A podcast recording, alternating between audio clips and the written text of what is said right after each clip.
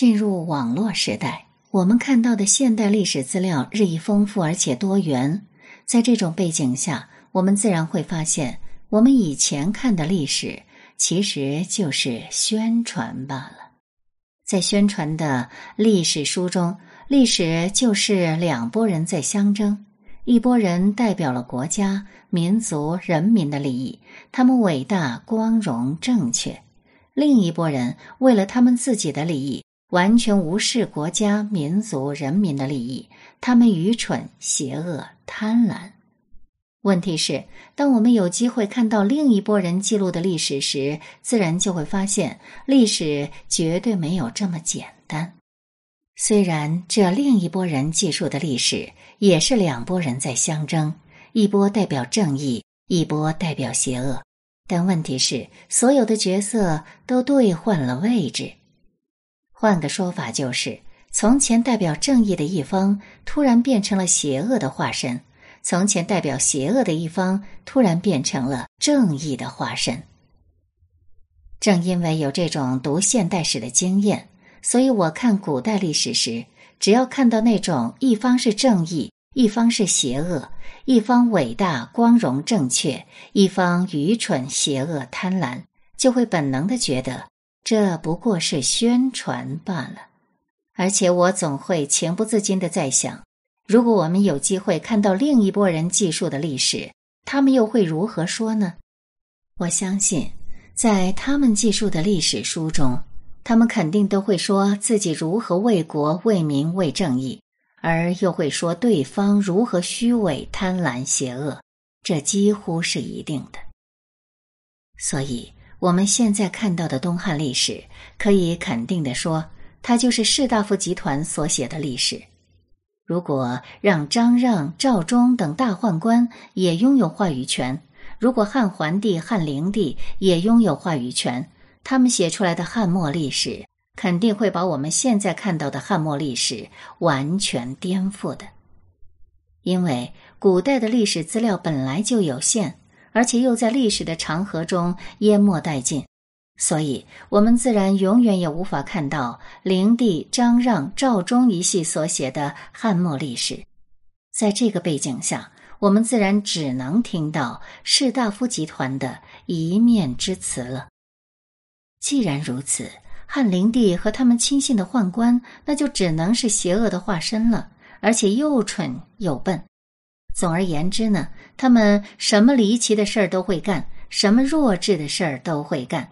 在这种背景下，灵帝与他信任的宦官为了更好的过纸醉金迷的生活，就开始公开挂牌卖官了。感谢守候，这里是宁小宁读历史。今天我们来分享的内容：汉灵帝为什么要卖官呢？文章来源《泪痕春雨记不住的那天》，撰文《泪痕春雨》。其实我们刚才说到，灵帝和他信任的宦官为了更好的过纸醉金迷的生活，开始公开挂牌卖官。这种内容其实一看就是宣传方面的内容。为什么我敢这么肯定呢？对此，我只想问一个简单的问题：如果我们处在灵帝的位置上，我们会干这种不着调的事儿吗？肯定不会。因为我们的脑袋没有让驴踢过，问题是灵帝和他的亲信宦官，他们的脑袋是被驴踢过了吗？表面上，皇帝过着纸醉金迷的生活是一种非常了不起的罪过，但问题是，哪个皇帝不是过着纸醉金迷的生活呢？民国政府推翻满清政府后，一年还给清皇室四百万两白银。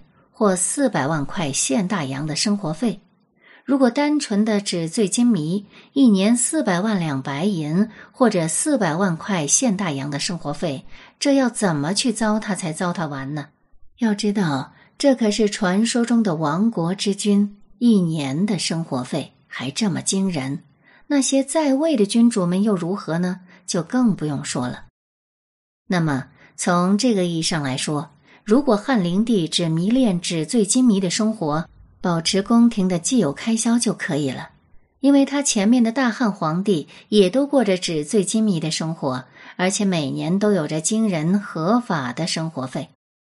从相关历史去看，灵帝的私人生活虽然非常荒唐，但是也并不比前面的皇帝更奢侈、更铺张。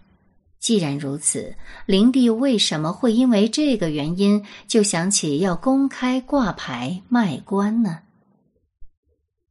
其实，东汉皇帝的每年合法的生活费本身就是一个天文数字，而且经过上百年的发展，宫廷的生活肯定已经是极尽奢侈豪华之能了。在这种背景下，汉灵帝以一个亭侯，也就是村级贵族的身份，从县城里进入皇宫，自然会有刘姥姥进入大观园的感觉。在这种背景下。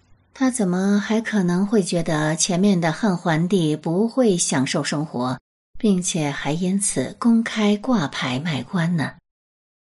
如果汉灵帝以一个村级的贵族从县城进入皇宫，都会感觉宫廷的生活太过寒酸，以至于独辟蹊径想到卖官赚钱，那大汉的前几任皇帝实在只能用伟大来形容了。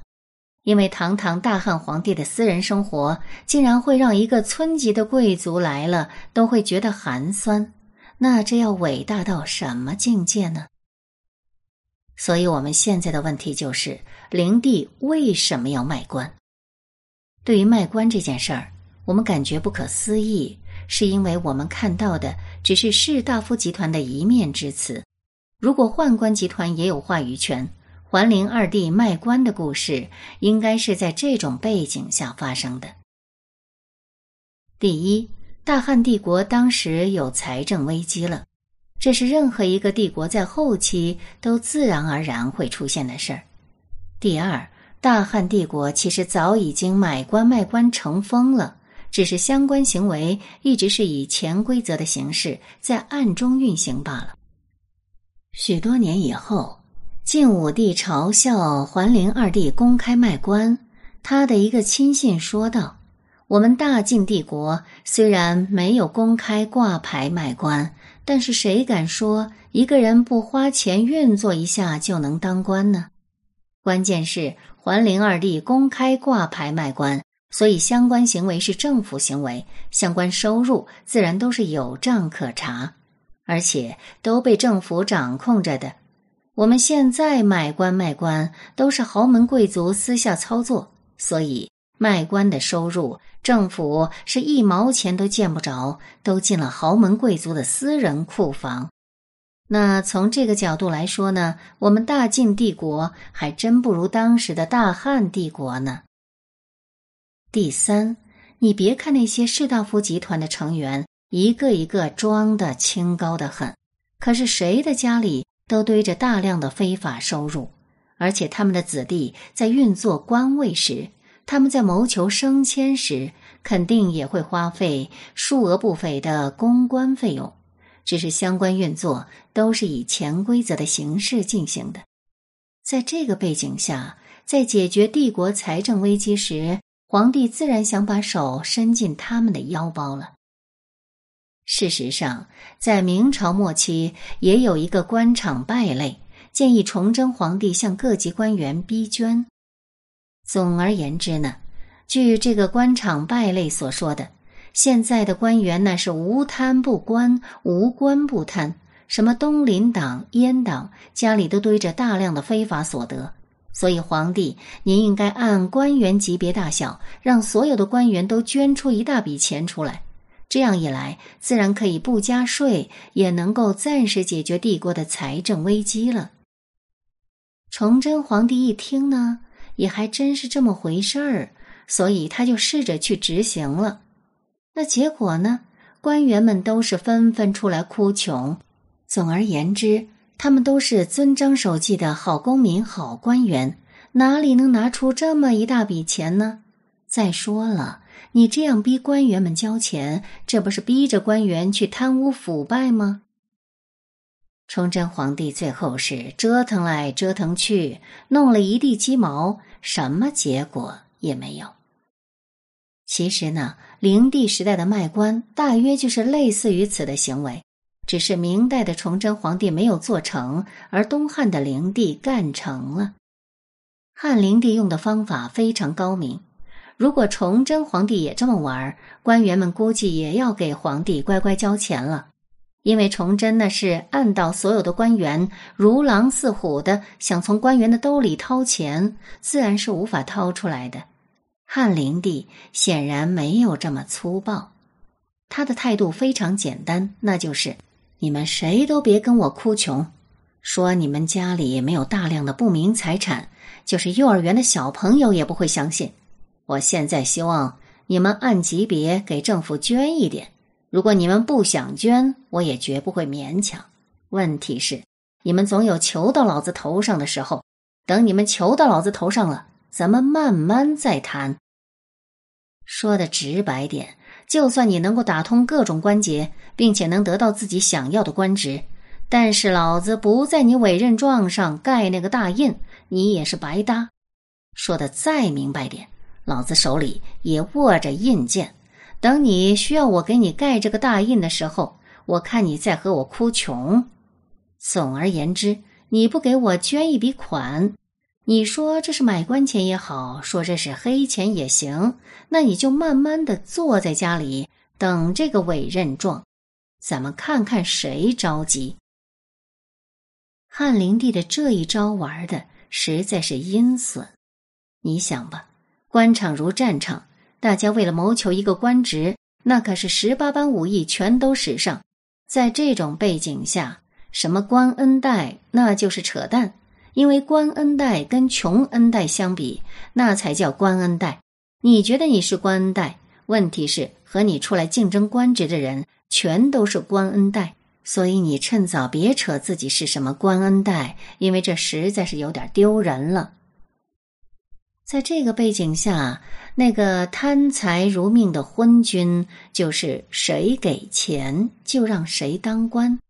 你现在为了省两个钱，就和这个昏君一个劲儿的哭穷，那能有结果吗？肯定是没有的。俗话说了，夜长梦多。你和这个昏君哭穷，就是不舍得出这笔钱。有人呢，却就悄悄的把钱送给了昏君。明天呢，正式公布人事变动时，你估计只能够靠边站了。而这种玩法呢，显然就让官员们陷入了囚徒困境。因为你不想花钱，你必须要确定你的竞争者也不花钱呢，否则你要想升官，要等到什么时候呢？甚至如果崇祯皇帝不怕担滔天的恶名，也放手卖官。那估计也能够逼捐到大量的钱财了。可问题是，崇祯皇帝作为一个受过正统皇帝教育的人，哪里敢这样想问题呢？关键是，这种方法虽然在表面上不用向老百姓收税，也能够暂时解决帝国的财政危机，但是和加税相比，也就是草驴和叫驴之别。因为老话早就说旧了。羊毛出在羊身上，它可不会长在狗身上。